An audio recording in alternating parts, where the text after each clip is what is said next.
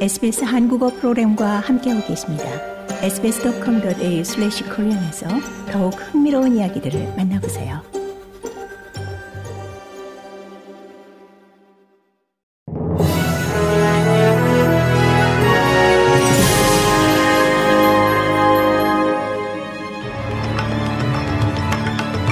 (11월 1일) 수요일 오후에 SBS 한국어 뉴스 간추린 주요 소식입니다. 하마스 소탕을 위한 지상 작전을 진행 중인 이스라엘군이 가자 지구 북부에 있는 하마스의 근거지를 장악하고 현지 사령관도 사살했다고 밝혔습니다.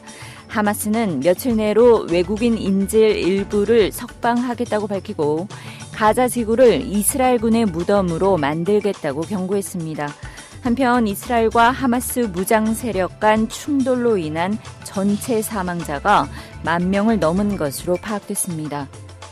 국제통화기금 IMF가 인플레이션을 더 빨리 잡기 위해 호주 중앙은행이 기준 금리를 계속 인상해야 한다고 촉구했습니다. IMF는 소비자 물가 상승률이 호주 중앙은행의 목표 범위보다 훨씬 높게 유지되고 있다고 경고했습니다. 9월 분기 연간 물가 상승률은 5.4%를 보인 바 있습니다. IMF는 따라서 2025년까지 목표 범위로 인플레이션을 되돌리기 위해 추가적 통화 긴축 정책을 펼 것을 권고한다고 밝혔습니다. 유죄 판결을 받은 테러리스트 압둘 나세르 벤브리카의 호주 시민권이 복구됐습니다. 벤브리카는 2005년 호주 풋볼리그 결승전 당일 멜버른 크리켓 경기장 MCG 폭파 계획을 포함해 호주의 랜드마크들을 폭파하는 계획을 한 테러 조직에 지시한 것에 대해 2008년 유죄 판결을 받고 15년을 복역했습니다.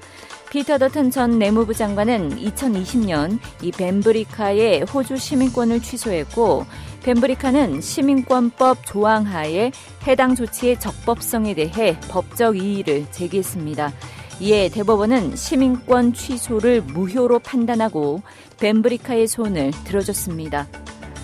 오늘부터 취약계층 환자를 대상으로 이 bulk billing으로 진료비를 처리하는 일반의에게 지급되는 인센티브가 3배로 늘어납니다. 마크 버틀러 연방 보건부 장관은 이 같은 변화는 이 보건 부문을 위한 것이라며 기대감을 내비쳤습니다.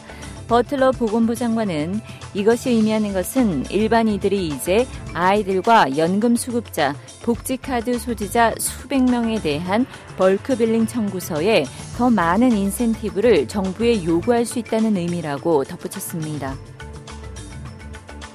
고국에서는 어제 윤석열 대통령 시정 연설 이후 예산 정국이 본격적으로 펼쳐지면서 여야의 신경전도 거세지고 있습니다. 한편 국민의힘은 내년 총선 승부 수로 꺼내든 경기도 김포시의 서울 편입론을 계속 이슈화하고 있습니다. 국민의힘 핵심 관계자는 당 차원의 별도 기구를 만드는 방안도 검토하고 있다고 시사했고 윤재옥 원내대표도 이 지역 균형 발전에 역행하는 정책이란 지적을 적극 반박하며 서울 광역화에 힘을 실었습니다. 민주당은 선거용 정략이라고 보고 아직 당 차원의 대응은 자제하고 있습니다.